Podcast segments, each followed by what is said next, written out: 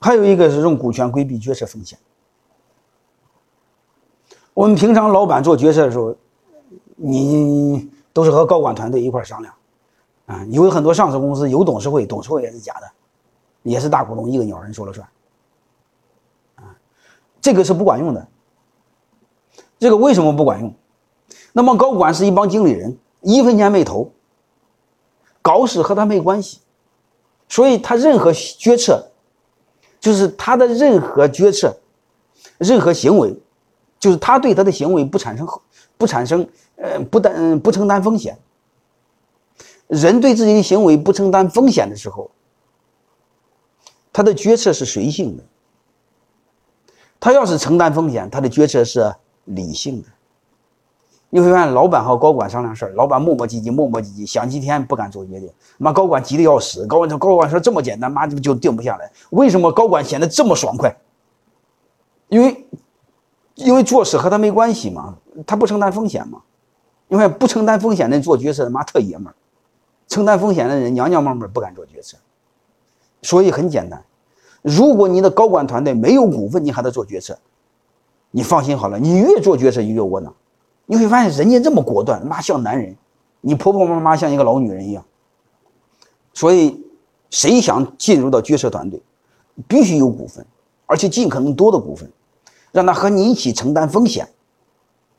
这时候决策都是理性的，这时候决策质量就会高，然后决策风险就会低。它背后就是这么简单。你们放心好了，你们联想联想，为什么有些官员他会乱搞，你想想就知道了。因为捅了娄子他不承担。因为国有企业为什么可以乱搞，把企业搞死无所谓，他再换个，他是官员身份，再换个单位照样还是当官。你民营企业搞事试试，为什么？他对他的行为不产生后果， 不承担风险嘛。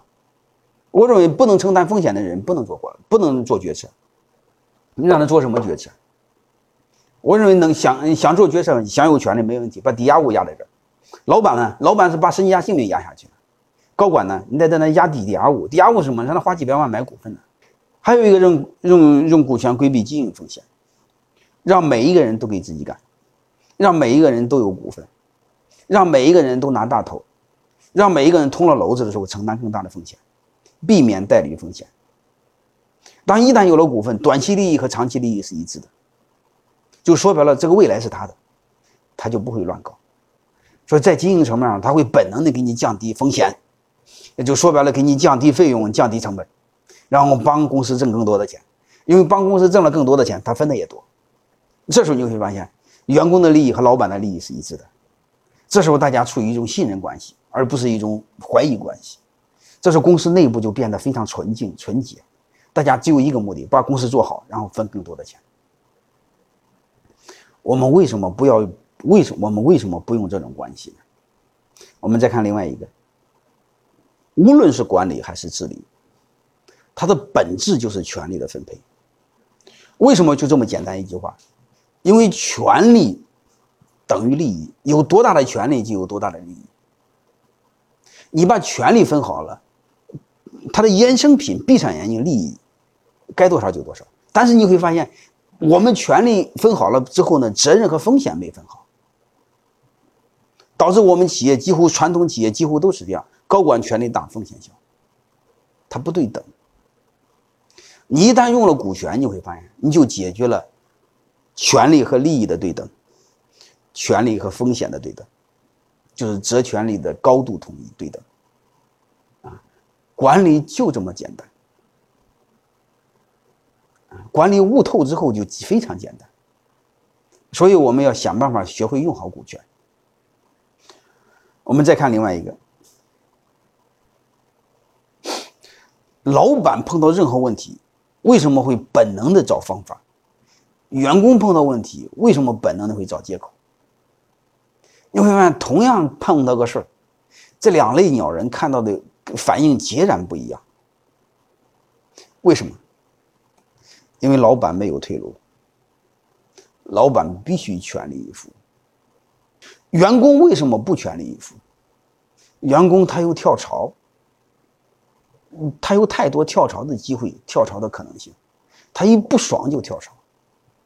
所以对老板来说，如何才能成就人？很简单，你断他了他的后路，你断了他后路，他没后路，他只有往前跑嘛。